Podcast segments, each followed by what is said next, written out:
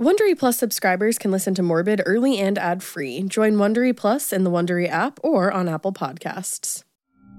You're listening to a Morbid Network podcast. Audible lets you enjoy all your audio entertainment in one app. You'll always find the best of what you love or even something new to discover. They offer an incredible selection of audiobooks across every single genre, from bestsellers and new releases to celebrity memoirs, mysteries, thrillers, which I'm super into lately, motivation, wellness, business, and even more. Audible's the destination for thrilling audio entertainment with highly anticipated new releases and next listen recommendations to habituate every type of thriller listener. Keep your heart rate up month after month with this pulse pounding collection that you can't hear anywhere else. I actually just finished listening to it's one of my favorite stories, but listening to it was even cooler. It was The House Across the Lake by Riley Sager. It's narrated by Bernadette Dunn, and I think they just have one of the best voices for an audiobook. As an Audible member, you can choose one title a month to keep from the entire catalog, including the latest bestsellers and new releases. New members can try Audible free for 30 days. Visit audible.com slash morbid or text morbid to 500 500. That's audible.com slash morbid or text morbid to 500 500 to try Audible free for 30 days. audible.com slash morbid. Okay, it's time to commit. 2024 is the year for prioritizing yourself. Begin your new smile journey with Bite, and you could start seeing results in just two to three weeks. Just order your at home impression kit today for only $14.95 at Byte.com. Bite clear liners are doctor directed and delivered to your door. Treatment costs thousands less than braces, plus, they offer financing options, accept eligible insurance, and you could pay with your HSA, FSA. Get 80% off your impression kit when you use code WONDERY at Byte.com. That's B-Y-T-E E dot com. Start your confidence journey today with Byte. Hey, weirdos, I'm Elena, I'm Ash. and this is Morbid.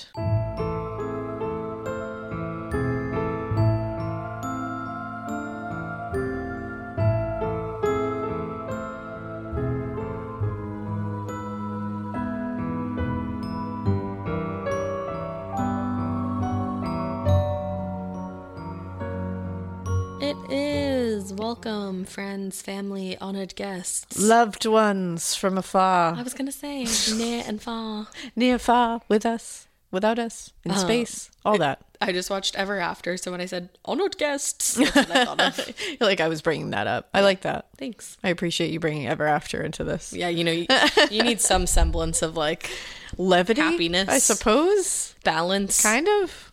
Question mark. Sure. Why What? not? Well, I guess we can bring like something cool that happened this weekend, which is Yeah. um the dating game killer Rodney Alcala he Dead. died. Dead. So he's gone. Deuces. That's cool. Uh, he, in case you didn't, we're going to cover him eventually. He's on our list. He always has been, but like now he's gone. That's cool. Yay. Uh, he won the dating game in 1978. Mm-hmm. And when he won the dating game, by the way, he had already been convicted in 1968 of raping an eight year old girl. Oh my god, that's When he- so fucked up. That had already happened when he won, and he was convicted. and the girl that he went, he was supposed to go on the date with, she was like, no. She wouldn't go out with him because she said he was just really creepy. and she was correct. like definitely creepy which good for you for Imagine- trusting your gut on that one Imagine being that girl. I would trust my instincts in forever at that point. I'd be like, oh, I, I know all. yeah oh, oh i know all i, I all am knowing. omniscient i know i know everything Yeah. always trust your gut it's going to tell you the right thing i'm telling you so.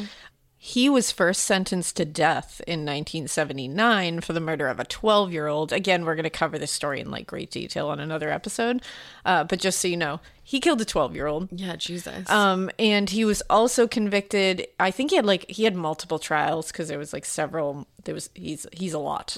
Um, and in 2010, his DNA connected him to four other homicides in Orange County. we loves DNA. and he was convicted of five first degree murder charges. Wow. They think he's definitely connected to a ton of other ones.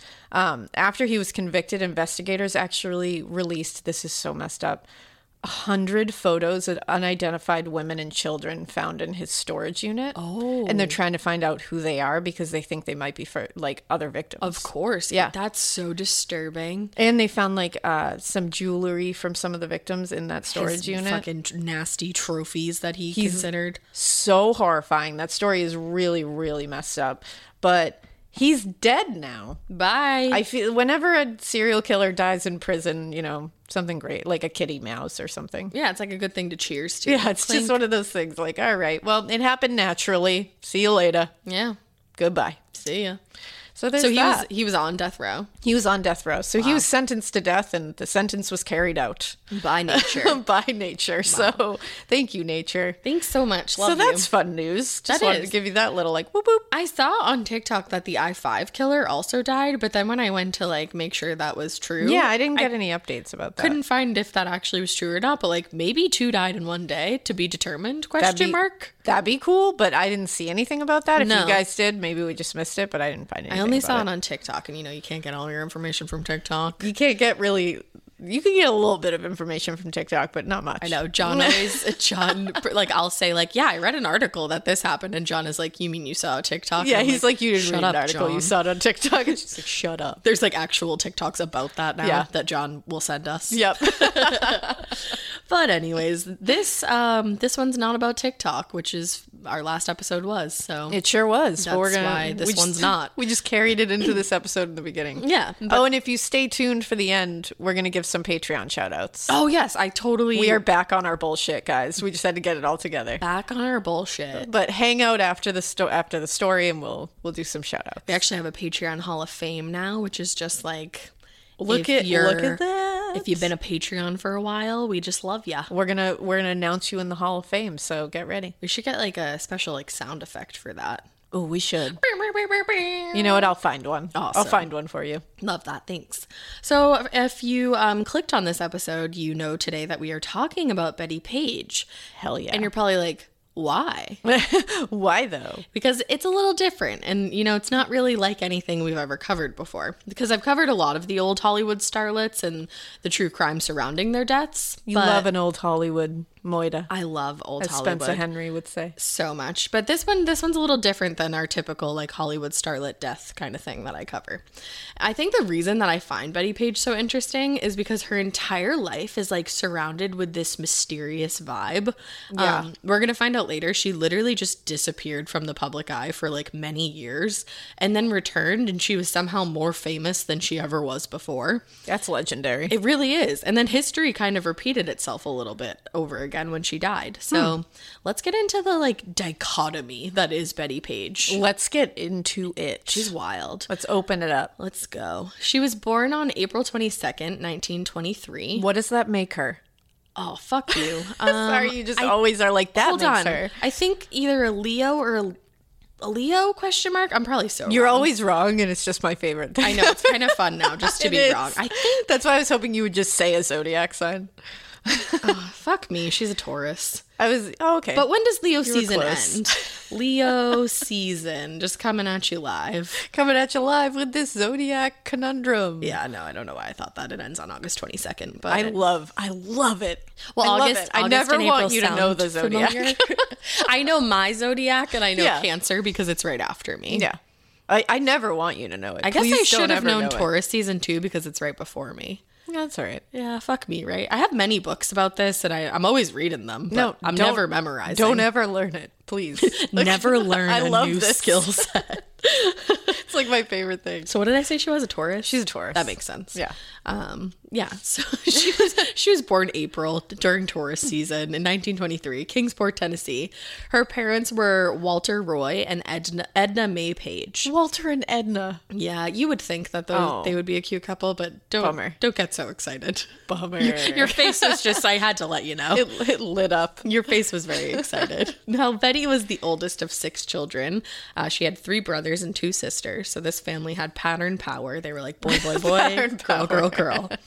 They moved around a lot, this family, in the early years because um, Betty's father was always moving in between jobs and looking for work, probably because he sucked and probably got, like, I don't know this to be true at all, but I feel like he got got let go a lot Maybe, Maybe. He might have. Yeah. you know? Um, Ran out of work for him to do. kind of Yeah, thing. yeah. Walter went by his middle name. He went by Roy. So Roy and Edna decided to call it quits when Betty was only 10 years old. They had an incredibly tumultuous relationship, and the divorce was really only the beginning slash middle of this tumultuous relationship. That sucks. Yeah, Betty's family was very poor, and she later said that she would have been lucky if there was an orange in her Christmas stocking. Oh, like that's so sad. That breaks my heart. Now, at one point, I think it was after the, the divorce, Betty's father actually was arrested for stealing a cop car that he was just going to drive across the country. Oh. He thought What a that he was plan. going to steal a cop car and drive it across the country I just as a want, not cop. I want to be part of that planning session. Uh, You don't because What that was makes it- you what an was- accessory. What was that brainstorming session he had? I I just want to be like a don't fly know. on the wall for it. I- Like I, I- want to yeah. know what what was going to happen. after Fly that. on the wall, hundred Yeah, percent. I don't want to be like an accomplice. I just want to be a fly. You're like I wasn't even gonna help him. I was Ash. not going to help him. I just want to watch. I know. I don't really know what the goal was there, but um, he got arrested. He did? for that. Wow. which is you you will. So That's so don't shocking. do that. You will. But when he was let out of prison, Betty's mom allowed him to come back and live with the family while he got on his feet, which was confusing because during this time, Betty and her younger sister were um sent to an orphanage for a year. Oh, Yeah. Which seems like an odd choice to send your children away instead of like your criminal ex husband, but who am I to judge? wow. Now, so looking into this, it, it is it's hard to say what the exact reasoning is, but two things stand out in my mind at least. Because Betty later spoke about how her mother never wanted girls. She Oh, never that's wanted to have horrifying. daughters. She said that Betty said, "All I ever wanted was a mother who paid attention to me. She didn't want girls. She thought we were trouble. When I started menstruating at age 13, I thought I was dying because she never taught me anything about that." Oh my god. so she like didn't like she thought she was like bleeding out. Oh, that's the that's horrific. So I think that could definitely be one of the reasons why she sent two of the three girls Hmm. away. But the other reason, and this is a trigger warning for abuse, the other reason is that Betty and to Betty's knowledge, both of her younger sisters were being molested by Oh, their father. So Betty was molested and she believes her younger sisters were too. What the hell? So I don't know if maybe the mom was like, I need to send them away so this doesn't happen to them while he's here. But then Send it's like him away. why did you accept him? And then there would have been one other daughter in the house. Yeah, anyway. he should be punished, Right. not anybody else. So you just send your Oh, kids fuck that guy. to an orphanage for a year. VR training platforms, like the one developed by Fundamental VR and Orbis International, are helping surgeons train over and over before operating on real patients. As you practice each skill, the muscle memory starts to develop. Learn more at meta.com slash metaverse impact. It's like That wow, fuck all these people. Fuck Like, everyone Fuck involved. you guys. Yeah. like damn. Now, so with all that chaos going on in the early years of her life, you would think high school would have been a fucking nightmare for Betty, but not at all. She went to high school in Nashville and she was known by her teachers as an amazing student. Good for her. With great ambitions. A lot of people described her as competitive. Get it. She was on the debate team. Hell yeah, she was. She was the mascot for the ROTC. You betcha. She won homecoming queen. Oh, I voted for her. She was voted most likely to succeed. I wrote her in. I wrote her in. and her GPA was just a few points away from earning her a valedictorian spot and a scholarship to Vanderbilt. Fuck those points. We don't need them. Fuck those points. uh, she did, though, make salutatorian when she graduated in 1941, and that spot earned her a scholarship to the Peabody S- College for Teachers. Wow. Or potentially Peabody, but I don't say it like that. Wow, because we're from Massachusetts and it's Peabody. Exactly. Wow, get it, Betty. So with all of that going on, like sent to an orphanage, going through an insanely traumatic time with your father, being very poor to the point where you only are getting fruit in your Christmas stocking, to do all of those things and succeed in that way, wow. What an icon. An actual icon. Like that is like really persevering through It is. the worst shit you can possibly imagine. quite literally now she didn't like teaching very much like i said so she went to the college and she like figured it out she was like okay i'll be a teacher but she was like i actually fucking hate this because Same. she couldn't get her class under control and it was mostly because the boys were always like fawning over her or just like really saying gross things to her because she was beautiful you know and Betty's like, no. Not doing She's this. like, this is too far too much for me. not for me. Nah, dog. It's a no from me. So she tried her hand at secretarial work, but she also was like, yeah, this fucking sucks. And you know, all the all the while she had these dreams of moving out to California because this was like that day. You know, like Oh, yeah. Mm-hmm. that time period where we, it, it was like you go to California, you get discovered, your whole life's going to be amazing. Oh yeah, you're gonna be a star, baby. A star is born. Just cut those bangs. You're gonna be a star. I know. And I actually have a fun tidbit about those I'm bangs that I excited. never knew. So, but before we get there, she and her husband actually, she I believe she married her high school sweetheart. His name was Billy Neal. So they got married and in the early 40s together they moved to Southern California. So, when they were sent or when they moved out there, Billy was sent to fight in World War II. And while he was away, Betty entered herself in some beauty competitions and took acting and speech classes because she was like, that's the way I'm going to get discovered. Hell yeah. Let's get it. She quickly realized, though, that if she wanted any part on screen, she was going to have to lose her thick accent. She had a, like, wildly thick southern accent that people referred to as cornpone thick. What? Have you ever heard that? No. It's a way to describe a southern accent, I guess. really? Cornpone thick. Wow. Yeah. I've never heard that. And if you like listen to like interviews with her, it's still there. Like you can hear it. Like that she, little- She got past it, but like it took a long time. I always feel bad when like people are forced to lose an accent because I'm like, that's who you are. who think it's who you are. Do you remember Danielle from that From America's season? Next Top Model. and they wanted her to get rid of her accent. I was like, I love her because I love the watch sound that- of her voice. When you watch that now, by the way, I know we're taking a quick detour, but It's it's, fine. bothering me because I've been watching old seasons at night when the girls are asleep. I love that. that whole thing with her. The amount of times Tyra Banks was so horrifically di- like. I mean, offensive to her about her accent. Oh, yeah. the way she would, like Incredibly. mock it back to her, and she was like, "You can't talk," like, and she'd like do it back, and I was like, "Oh," and she stop would it. make it like worse than what it was. Like I was like, no, that's not how she sounds. Well, she would make her sound like dumb. And, Right, I was like, and she didn't doesn't sound dumb." Dumb. It's her accent. Like fuck That's how off. she speaks. I was so angry watching it. Like I was like, Danielle, Right. You're beautiful. Danielle's hilarious. Like Danielle, if you're listening, I hope you are because you're awesome. I would die. I would die. She was my favorite. I know, I thought she loved was her. Amazing. I loved her so I wanted to much. hang out with her so bad, and they made her close her gap. I know it was fucked up. They did you wrong, Danielle. but they didn't did you she? so wrong. She didn't have them close it all the way though. They couldn't close it all the way. Oh, but I think she was happy because she Oh was yeah, like, she "This was is who I definitely am." happy.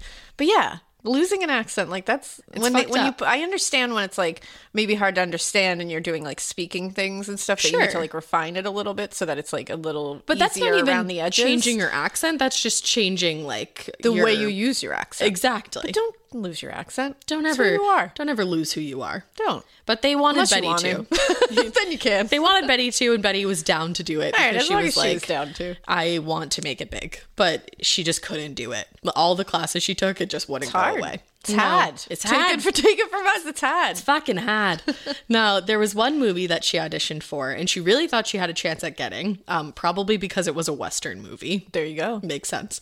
But the director wanted to sleep with her, and she was like, uh, fuck that. Which was like that was the day. Oh, that was the day. That That's was how- the that's- time. That was yeah. the minute mark. Like, Yep, hell it yeah. was. It was ridiculous. Which is horrible. And Betty was like, fuck all that noise. No. And she later told one of her boyfriends, I don't mind sleeping with someone to get ahead, but I'm not sleeping with everyone.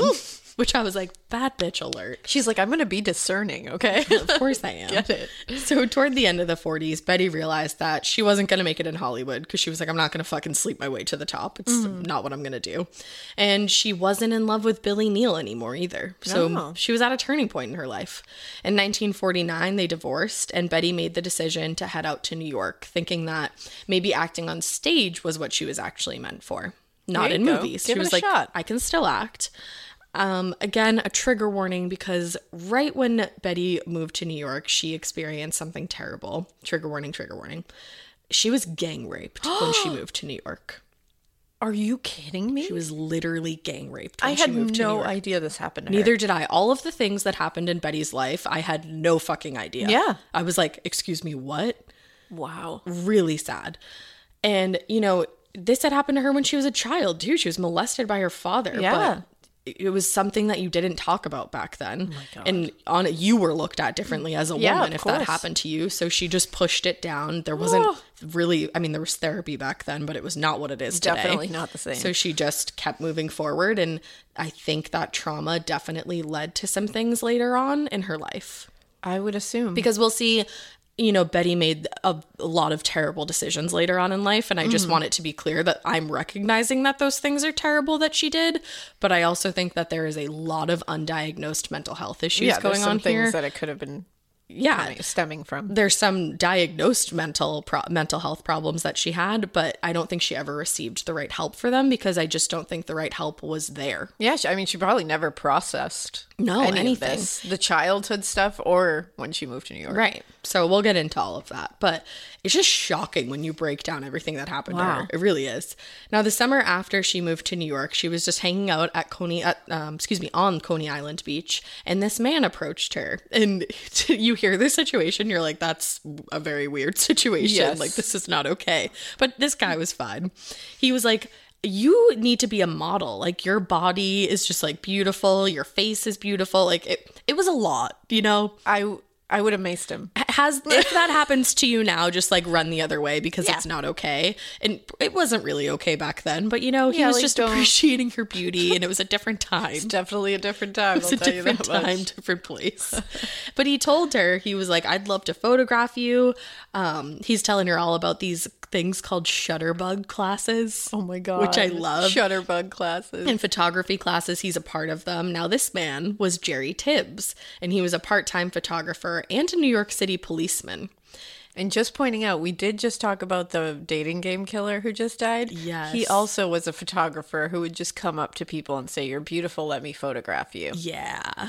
Just keep that in mind. Yeah. You know, Not, not, a, you know, not the same, but not the same, but just don't that- be wooed. That's one of those easy things that a lot of like famous killers used. Was, Oh, yeah. And it was usually in that time period where that wouldn't be so strange for Right. somebody to come up to you and be like, You're beautiful, let me photograph you. And because modeling was so different back then, like it was Everything like was so people different. were getting discovered on beaches and at beauty pageants. So back then, when somebody came up to you and said, "I'm a f- professional photographer," let You me take a believed picture. them. You're like, "Hell yeah, what could happen?" like, cool, let's get it. And it was only after we find all these things out that you're like, "Oh, That's not yeah, okay. that's not okay now." That's like they use flattery to like get Of to course, You. Now yeah. there's like modeling agencies. If that's something that you're looking to do, find an agent. Yeah, do just- it the right way. Yeah, you know, But you know, Jerry Tibbs was a good guy. Well, that's good. and he was actually the one to suggest that Betty cut those iconic bangs. Jerry It was Jerry Tibbs. Look at you just walking up saying, "I like your bod," and, then you you're should get the some one who makes the bangs. iconic Betty Page bangs. Literally. So she Wow. was photographed without those bangs. You can find pictures of her. And it, he told her, he was like, You have a high forehead. I think it might look better if you cut some bangs. And to be honest, she did have a high forehead, and those bangs are fucking awesome. They look amazing on her. and imagine if he hadn't been so honest with her, we never would have bes- been bestowed that gift of Betty Page bangs. we would never get the Betty Page bangs. Like I wish my style was Betty Page bangs. I would just look ridiculous. but like I love those bangs. I love them too. and I can't even tell you how many times a woman will sit in your chair after she's broken up with her significant other and say, "Can I have Betty Page bangs?" And you Yep. say, "No, sweetie, s- let's sleep on it." no, you don't want those. Sleep on it. Only so many people can handle those. But then if she sleeps on it and she asks for them again, you got to give it to her. give her the Betty Page bangs. All right. Now, So Jerry petty beige bangs. Petty but we're- Beige but we'll Bangs. go with it. Petty Bangs Angs. No, Jerry Tibbs also put Betty into contact with one Cass Carr. I don't know if you've heard of him. Oh yes. Uh huh. Now he would shoot Betty topless in 1952 and get Betty himself and 23 photographers and a handful of models arrested for doing a photo shoot. I believe they were like on a farm and they were doing a topless photo shoot and they got arrested for indecent exposure. Oh my god, I love this. But so they had to appear in court, and Betty allegedly told the judge. I couldn't see this confirmed in like any transcripts or anything, but allegedly she said to the judge, "There is nothing indecent about my body."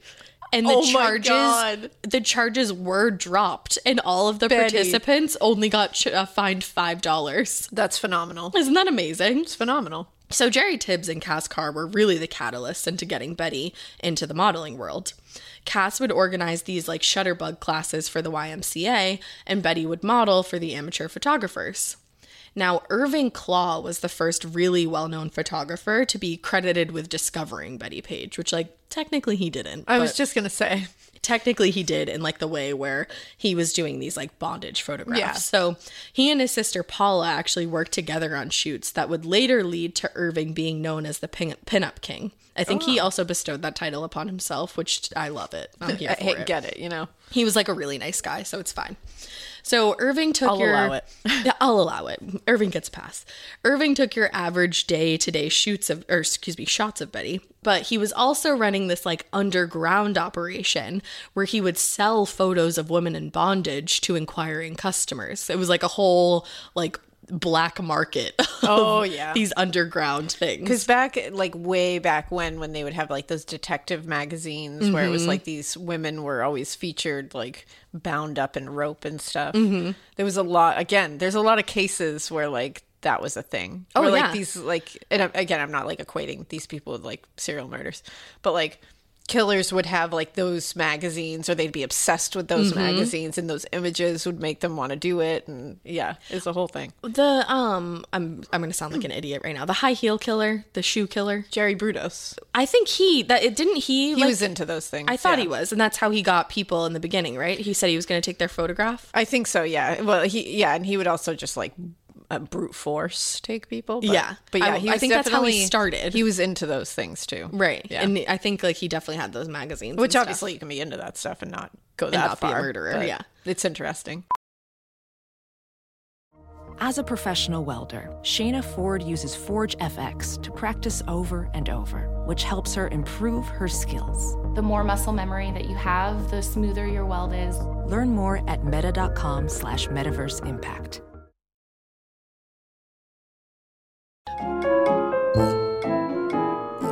it is, and we'll get into that too. How interesting it truly can be. Oh boy. So during the shoots, Paula would always be the one to tie Betty up in whatever bondage the photo shoot required. And Betty said she was never uncomfortable really during any of the shoots, aside from one where she had been just tied up for too long and like She was literally physically like uncomfortable. actually couldn't breathe. Um, Paula said Betty never objected to anything that she was asked to do, but I don't think they were necessarily things she would have done if she hadn't needed the money. yeah. And Betty made really good money for like money standards back then, especially. She made $10 an hour for five hours at a time. And then on top of that, she would usually get a tip that would amount to about 50 bucks. So she worked every Saturday. So she was making that money consistently and she was sending money back home to her family. Which I'm like, I love that. Like, uh, Wow. she was really trying to take care of them. Jeez. Hmm. And she was quoted as saying, I could make more money posing in two hours than I could make all week as a secretary Yeah. which So is it's like, true. Yes. It's crazy. Now Betty also starred in some peekaboo films like Betty in Heels and Teaserama, Teaserama. which I did, like. I had to include that one because I was like, that's literally my favorite title ever. Teaserama. I think you can still watch it. It's on her IMDb. go watch Teaserama. Do it, everybody. you won't. Do it. You won't.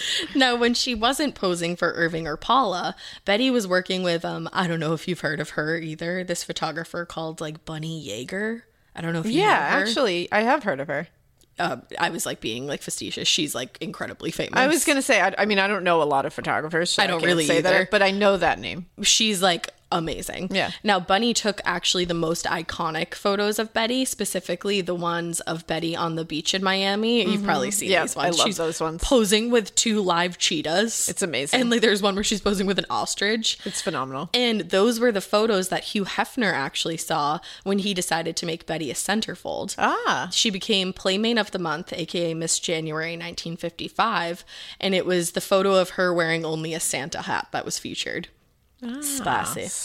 That that's very sassy. No, she was only the second Playmate, and the only one before her was one Marilyn Monroe. I was just gonna say an, s- another name you might know. I don't know if you know her. Just throw it out there. And by the way, in those pictures, she's wearing like this cheetah print bathing suit. She made that bathing suit herself. What? And and later on she would talk to people and or like talk to like designers and stuff and like show them the pictures and designers actually used her ideas and never credited her so she never got paid for her designs that's messed up. so fucked up I'm literally looking at the pictures right now. That's badass. She like she cut it to make it like her Oh own. my god. Yeah. That's And amazing. People would literally steal her ideas and like never credit her for it.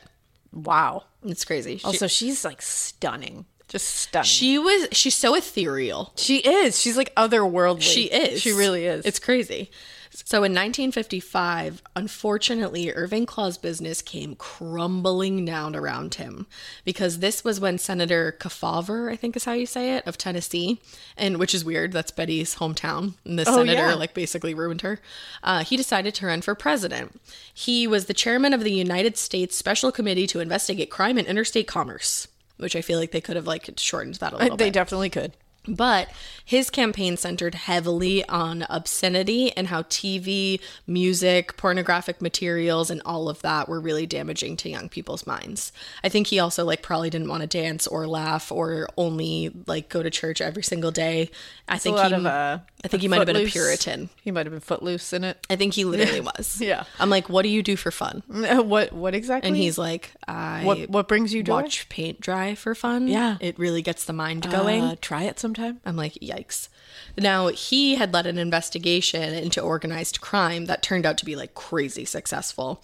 So now this was his chance to get pretty ladies and porn out of American homes everywhere because it can be just so damaging. Get those pretty ladies and porn out of there. Get them out of there. Which, okay, and by the way, I'm totally here to say, yeah, that can be damaging to some young minds. Oh, for sure. Um, it's on the parents or the guardians to make sure that porn isn't readily available to children whose minds are not fully developed. yeah, you gotta monitor what Yeah. your child is intaking. Right. That's that's really all there is to it. Right. Yep. Okay. So Irving Claw was personally asked by Kefauver to appear in court on May 19th, 1955. And Betty, because she was in so many of Irving's pictures, was called as a witness. Now, I guess she never actually had to testify. But this is very sad. There was a man named Clarence Grimm who testified against Irving and said that his son Kenneth had died accidentally while trying to recreate the bondage that Betty had modeled in one of Irving's photographs. He said it was Betty specifically. Wow. Yes. Now, the son was found tied up to a tree in nearly the exact same position that Betty had been modeling, and he died of autoerotic asphyxiation. But they didn't call it that back then No, of because course they not. didn't like understand Yeah. Mm-hmm. the whole thing, and so they were blaming it on pornographic materials, which technically, I, it it just doesn't seem fair to me. Ah. Yeah, it's a slippery thing. It's very slippery. But after the case, it was outlawed to send or receive even non sexual bondage materials. You could Wow. not send them through the post.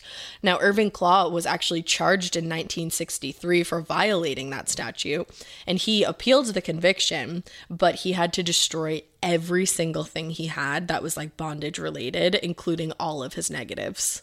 Wow. So he was totally ruined, and three years later, he died.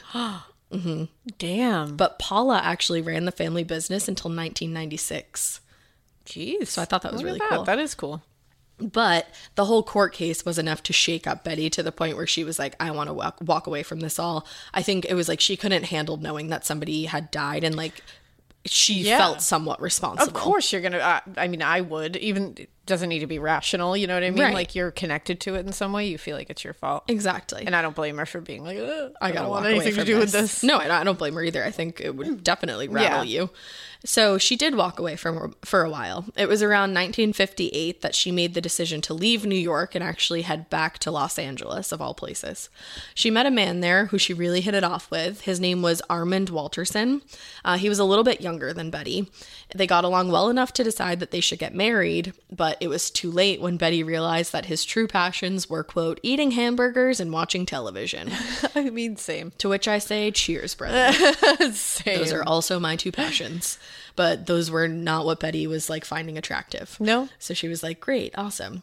Moving on. And they definitely fought a lot. And on New Year's Eve, 1959, they got into it with each other and just like got into like this fight. And Betty ended up leaving the house. She was crying. She just like wanted to get away, clear her head for a second, go for a walk or something. And while she was walking outside, she saw this neon sign in the distance that turned out to be a church. And she said that she walked into the church, she sat down in the back pews, and at that point in her life, she decided that she needed to find God and dedicate her life to God. Wow. So she ended up getting divorced from Armand around 1957. And at that point, she just immersed herself in religion. She actually even worked for Billy Graham at one point. He was like Really? really famous in the Christian community Yeah. at the time. Um, she went into the Bible classes and she even tried to go on an African missionary, but they wouldn't let her because she had been divorced twice. And at that point in time, it was not accepted uh, in the particular church that Betty was attending. Wow. So she, it's like if you want to go on a missionary and help people, That's- you should be allowed to. That's what I'm saying. It's like, the, it- how many people in the world actually want to help other people? Uh, like, a lot If of you people get don't. 'em, just let them do it. yeah, like like cherish that. Who you know? cares if they ended a crappy marriage? Let 'em let them And- live. And that's the thing, like you said, like a crappy marriage. People get divorced for all different kinds of Yeah, reasons. you have no idea the reason that she ended her marriage. and M- it's like- necessarily not necessarily her fault that it No. ended, you know, and then she's like stamped for the rest of her life and can't do what she fucking wants to do. and she's like, "Hi, I would like to selflessly help people," and they're like, mm, Sorry, you "Sorry, can't." Should have stayed with that asshole." yeah, mm, jokes on you. So she actually got back into contact with Billy Neal, who was her first husband, thinking that if like maybe they could get back together, then the church would look at her and say, "Oh, you know, like she f- she so figured it sad. out. She got back together with him." So they got remarried. Wow. Yeah, so she was like clearly very dedicated to this. Yeah. She was hoping that she would have a shot at joining another missionary, but again, she was denied. Jeez. And that's when her mental health really started to deteriorate and things really started quickly going downhill. So she divorced Billy when she realized that being married to him wasn't going to like do anything for her. And in 1967, she married a man named Henry Lear. So in 1972, Betty was attending a Bible retreat and somebody called the cops and reported that a woman was waving around a gun and screaming to people about the retribution of God. Now, when police arrived on scene, they found Betty holding a 22 caliber gun and she was detained, but they let her go once her husband showed up. Whoa. Now, just a few months after that, the police were called into Henry's home when he reported that Betty was holding he and his children at knife point and threatening to, quote, kill them if they took their eyes off the portrait portrait of Jesus that she was holding in the other hand. Whoa. Now, she told them all that if they looked away from the picture, that she would rip their guts out. I literally knew nothing about this, Dude, me either. That's Nothing. It's crazy. And This is, actually, like blowing my I mind. have to credit Bailey Sarian. I found out about all of this through one of her videos, and it's so, she was saying she was like, it's so hard to find any information about this. There's like two articles, and she's Wow. so right. You have to dig so deep. And I found a book that I'll credit later. I have it written down at one of the points in this, but you really have to dig to find any of this information out to the point where it kind of makes me wonder if like maybe people were yeah, like what was covered up and what yeah, was like things were definitely cherry picked about her life. Wow, that's wild. It really is. And it's sad because this is all just like untreated mental health issues. Yeah, like and absolutely. She was really failed by the and system. severe trauma. and uh, absolutely Yeah. severe trauma. And she was really failed. Yeah. So, yes, she told them that if they looked away from the picture, she would rip their guts out. So, she was definitely taken into police custody, and it would be it was decided that she would be admitted to the state hospital. Well, now while she was there, she underwent treatment and eventually she was diagnosed with schizophrenia. Now, she was treated at that hospital for 4 months and then was allowed to move back in with Henry. So at the end of 1972, the police were again called to the residence due to a domestic disturbance involving Betty. And when they got there, she was inside, just like ripping all the pictures off the wall, throwing glasses around the room, and smashing just anything in her path. Now, she was detained and put into the back of a cop car while the police spoke with Henry. And when they got back to where they had left Betty in the back of the cop car, she was indecent and she was using a wire hanger to masturbate in the back of the police car. So they were like, clearly something is going on here. She wasn't treated properly at this. No. But excuse me, they're not, they're saying something's going on here, but they're not saying she wasn't treated properly. But it's very clear. Oh, But it's very clear. But they're like, she my. needs more help. So they send her back. Well, excuse me. She wasn't charged with anything because she checked herself back into the state hospital. Oh, okay. But I think it was one of those things where it was like, you either do this or you're going to go to yeah. jail. So, so it's like the choices. she decided to get some help. Clear. If you're listening to this podcast, then chances are good you are a fan of the strange, dark, and mysterious. And if that's true, then you're in luck. Because, once again, Mr. Ballin Podcast, Strange, Dark, and Mysterious Stories, is available everywhere you get your podcasts.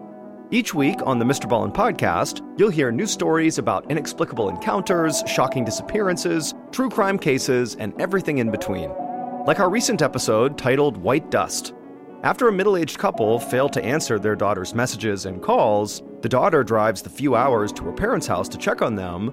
But after arriving and seeing both her parents' cars in the driveway, the daughter gets an uneasy feeling and just can't stomach going inside. To hear the rest of that story and hear hundreds more stories like it, follow Mr. Ballin Podcast on Amazon Music or wherever you get your podcasts. Prime members can listen early and ad free on Amazon Music. She spent another five months there. So at this point, she spent nine months in the hospital. And it's uh, not consecutively, but it's yeah, like, just like on and off. and more things are going to happen. So it's just like, I, I keep saying this, but it's so clear that like nothing was going on in that hospital. No. And we'll get into it later. yeah, she too. was definitely being failed that way. Absolutely. So during that time, Henry and Betty got divorced. And when she left the hospital, she headed back to LA to live in a trailer that was owned by an elderly couple who lived next door.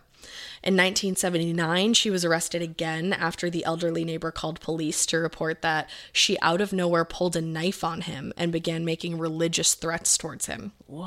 Now, Betty like wasn't looking at one point and he was actually able to knock her out using a wrench because he was like so scared for his life. He just whacked her on the head with it and she was she went down. But she was arrested and actually tried this time for assault with a deadly weapon. Wow. Now she pleaded not guilty by reason of insanity and she was sentenced to another 7 months in the state hospital. But I'm like, why aren't you guys realizing she's already spent 9 months there and like clearly it's not doing yeah, like anything something for needs to her. be checked in here. Right.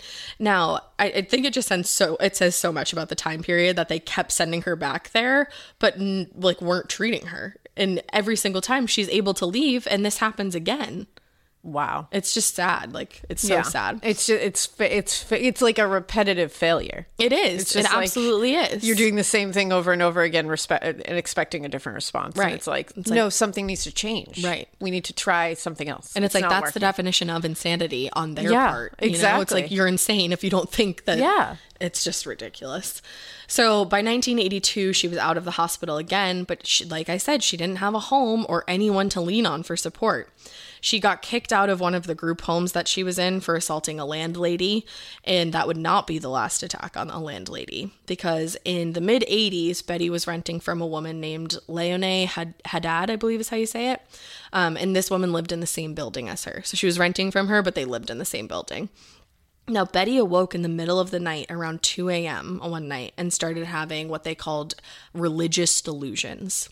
Now, she went into Leone's, uh, Leone's room holding a knife and climbed on top of the sleeping woman. She then woke her up and allegedly stated, God has inspired me to kill you, and just started stabbing at her. What? This woman was stabbed 20 times, multiple times in the chest, multiple times in the hand. She was given a Glasgow smile. Like she literally cut the corners of her mouth into a smile and also severed one of her fingers.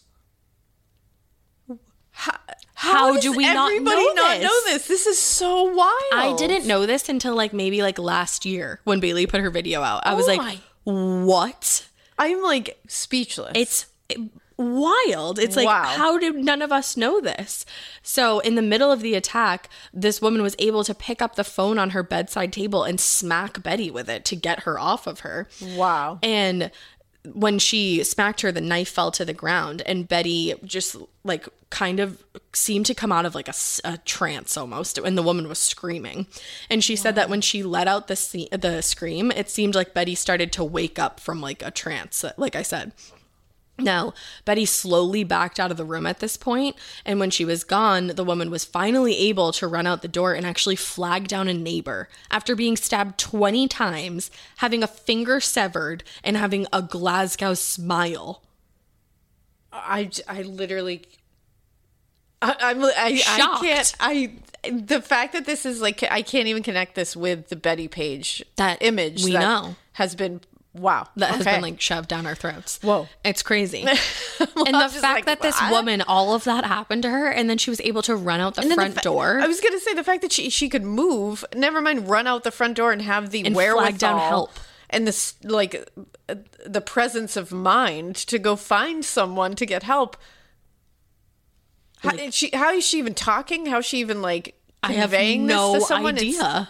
wow, I have no idea. It's wild. wow. So she Wow. lost consciousness, like I feel like that goes without saying. Yeah. On the way to the hospital, but she woke up the next day and she was able to tell the police everything. Now, when the police showed up at the residence looking for Betty, they actually found her standing in the shower trying to like wash off her bloody clothing. Oh my god. And it was said that she had them waiting for an hour while she dried off, but like I feel like that's an exaggeration. Yeah. Now, luckily, Lana survived the attack, and she says it was most likely because Betty attacked her with a bread knife instead of a butcher's knife. So, like, I like think of like a serrated bread knife, like you would cut like a bagel or something with. Oh my god.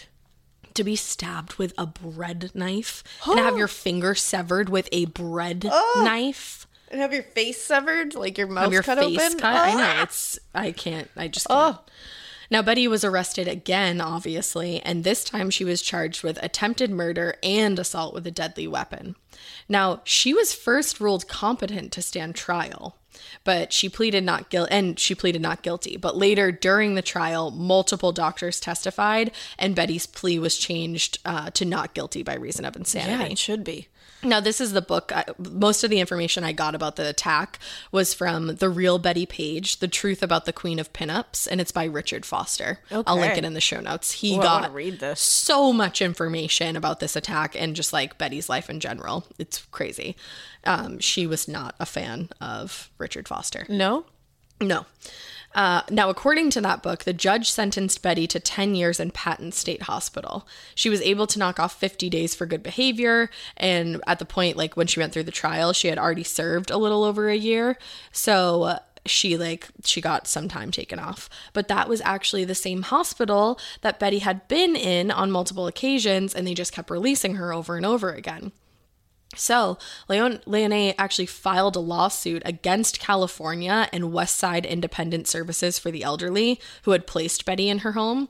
She had voiced concerns to Betty's caseworker about Betty's behavior. Like she was like, "I know that something is like Awry. not okay." Something is largely wrong here. And she told them, she said Betty would go into the bathroom and talk to herself, and she would catch her doing this all the time. She was like, "I know that something's wrong with her, and you guys aren't listening to me." That happens so much, though. Oh, absolutely. And she was like, becomes a whole like She group of said- enablers around someone. It's so true because, and especially at this point in time, there's just no understanding of like Yeah. schizophrenia and like So everything. everyone's that- like, "Shut up! You don't know what you're talking about." And it's they're like- "She's being like, I literally want to help this person." and God only knows what they were doing to treat her in that you hospital have no because at- idea. back in that day, like oh, the what they stories. what they did, it ma- it probably made her worse. yeah, I mean, I clearly, and when you see the escalation of like what she was doing versus like what she ended up doing, oh, it's a steady, steady climb. It really is. Um, but like she, she just kept getting the same story and nothing was wrong with Betty. And they told her she just left her husband and she needed somewhere to stay. Like, cause she didn't have a husband, she has to stay here. That's it. So the lawsuit actually settled out of court and she was given $70,000, which Wow. was like nothing though, because she had used, she had to use all that money to pay her lawyers. Oh, yeah. She had tons of medical bills. Yep. And then she needed to go psychiatric treatment after the attack because she would like have nightmares and just like PTSD. So it's from like, it. why even go through all that? No, exactly. And she was later quoted as saying, It wasn't a good settlement. It's not worth it to give me $70,000 for what I've been through. Yeah, seriously, like putting that price tag on what she went through. Right. No. Exactly. that's insulting to be honest. It really is. Now, Patton State Hospital actually faced a lot of backlash. Their executive director was fired by the state mental health department in 1982, right before this happened. It was stated that the firing came as part of a message to the hospital that they needed to, quote, have more sensitivity to the community. Um, that's AKA get your shit together. uh, oh, get your shit together because it also came after multiple escapes from the hospital between 1981 and 1982. I believe it. Like tons of people just escaped. Yeah, I would. S- I mean, yeah, obviously, but it's like, how do you not have security? Like, Yeah, what are you it's guys? What are you ridiculous. guys doing? Nothing. Now, while she was serving her sentence in the hospital, Betty did write an apology letter to Leone, but she was less than pleased and she was like, Don't let her contact me. Yeah, I yeah. And I guess in the letter, she basically was just like, I'm sorry for what I did, but like, I didn't mean to. And, she was like, yeah, I've no, gone thank through you. enough. Like, I'm Yeah. all set. I don't You- blame her. You don't at need all." to. Yeah. Just She move was on. like, please don't allow her to contact me anymore. don't blame her. Now, while Betty was, we can only hope, being treated for schizophrenia in the hospital, Dave Stevens, who had seen a photograph of Betty when he was a kid and been like totally enthralled with her ever since, he was working on his comic, The Rocketeer, which I'm sure you know because it turned into a movie. Now, the female heroine in the comic is named Betty and is like, m- more than inspired by Betty Page. Like Yeah. she is Betty Page. Now, Dave is actually credited for bringing the public's attention back to Betty Page.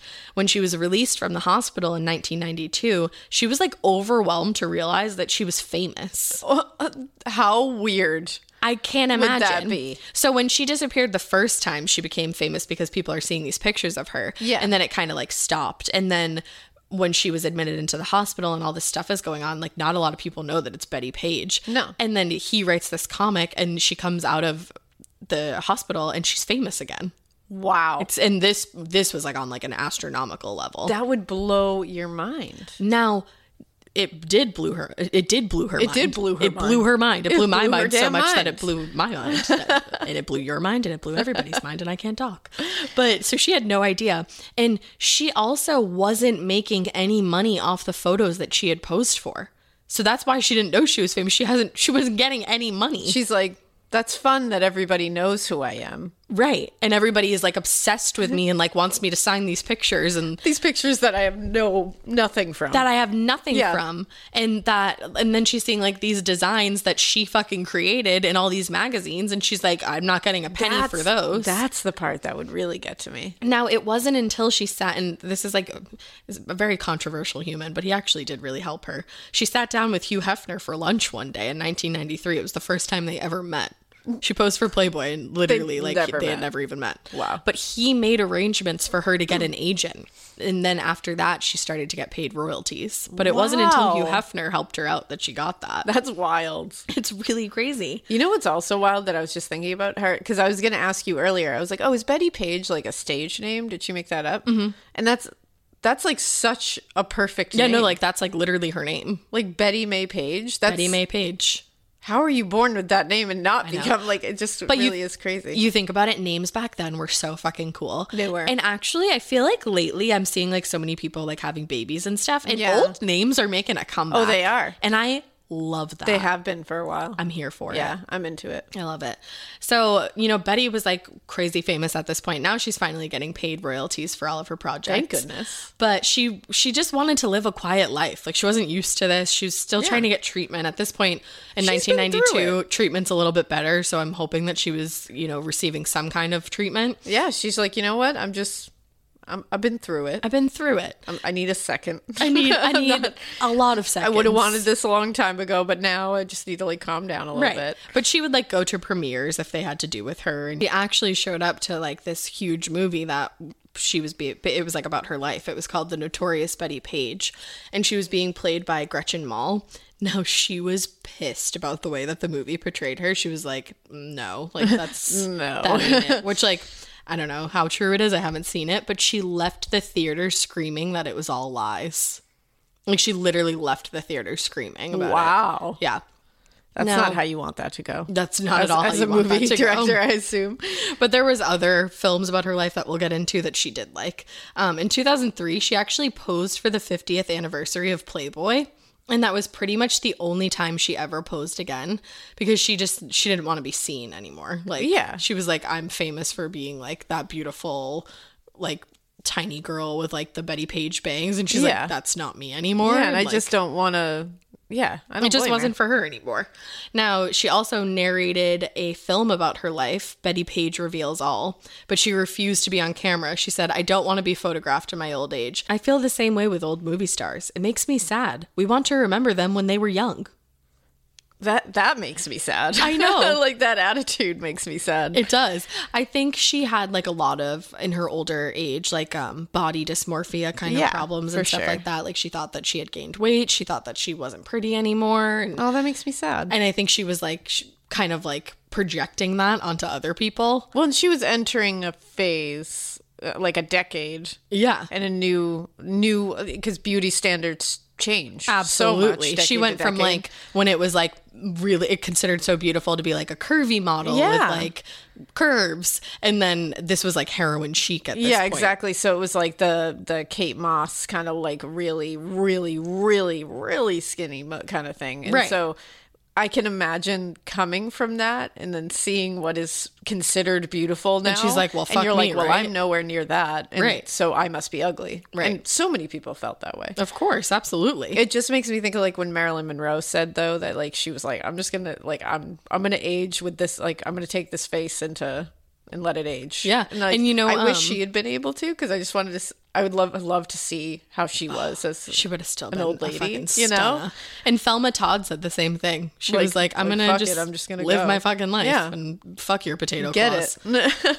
Hey, weirdos. We have a ton of episodes that we think you will just love, but if you scroll down the feed just a bit, there's one we think you should definitely check out if you missed it. Episode 531 Tom Bird and Lorna Anderson Eldridge is one of our favorite episodes, and you might even get a little bit more out of it, especially in light of the viral TikTok series, Who the Fuck Did I Marry? that is taking the internet by storm. Here's the deal, you guys. Tom Bird and Lorna Anderson, they wanted to spend their lives together.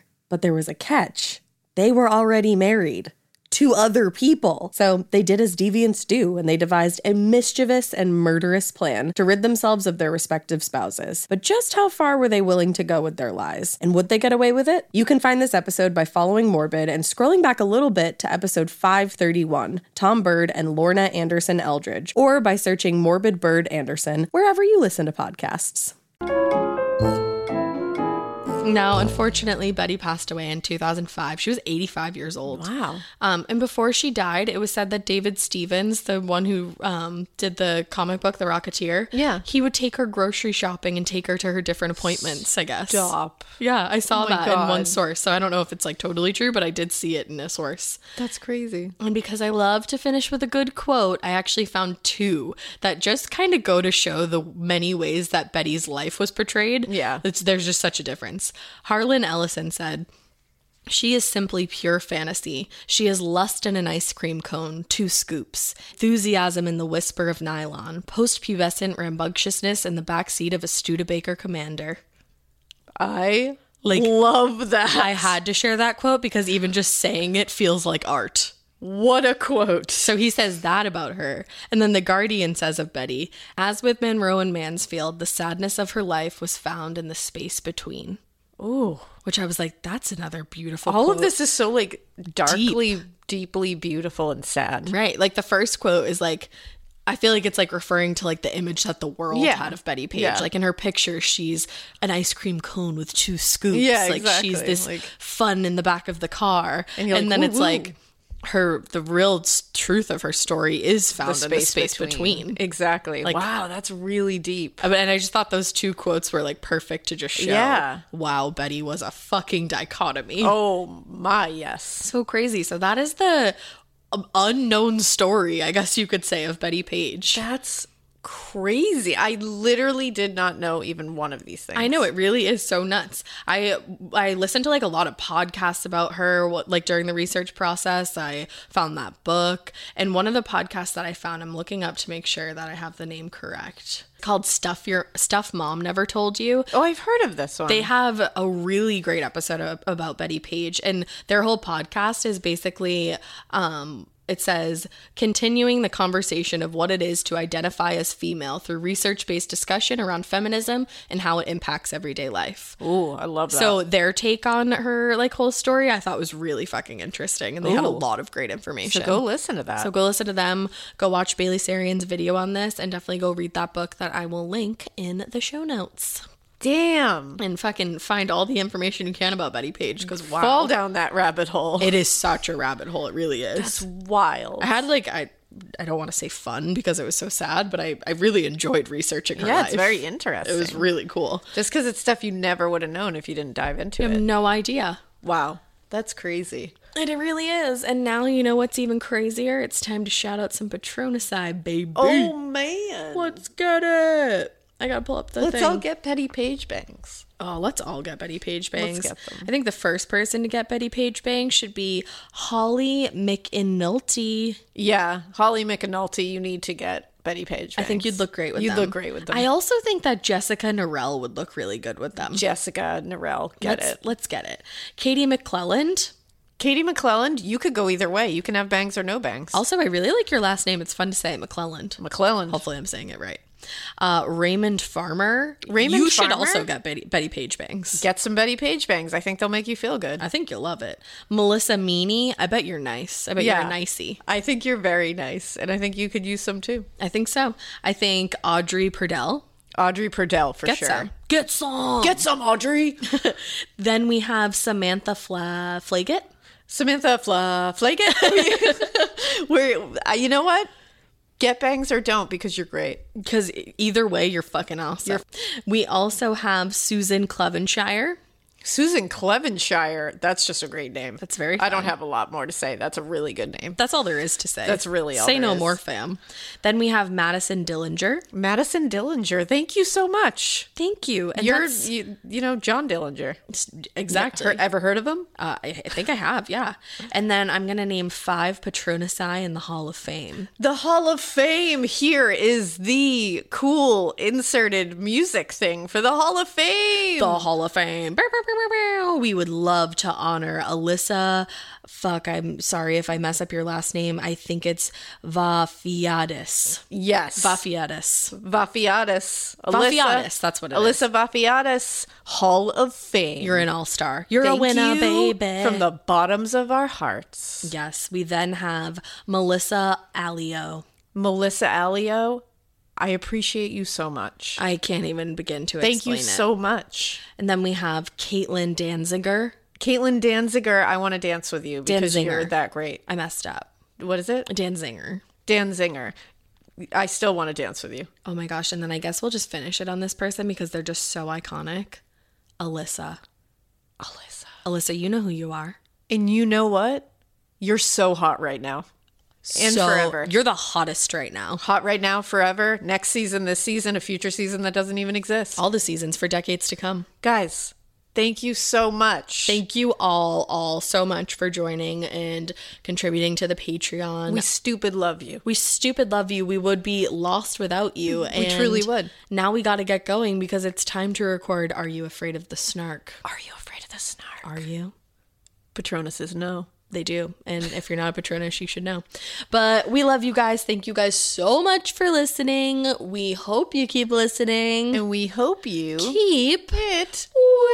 weird. But not so weird that.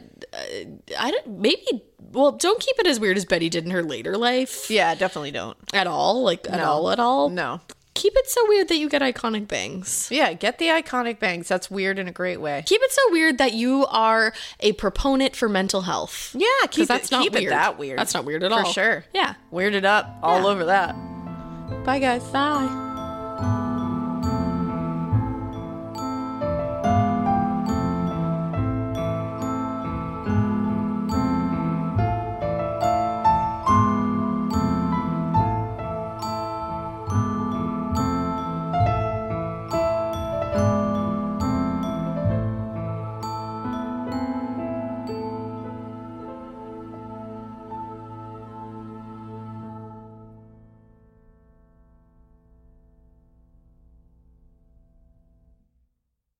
Follow Morbid on the Wondery app, Amazon Music, or wherever you get your podcasts. You can listen to episodes early and ad-free by joining Wondery Plus in the Wondery app or on Apple Podcasts. Before you go, tell us about yourself by completing a short survey at wondery.com/survey.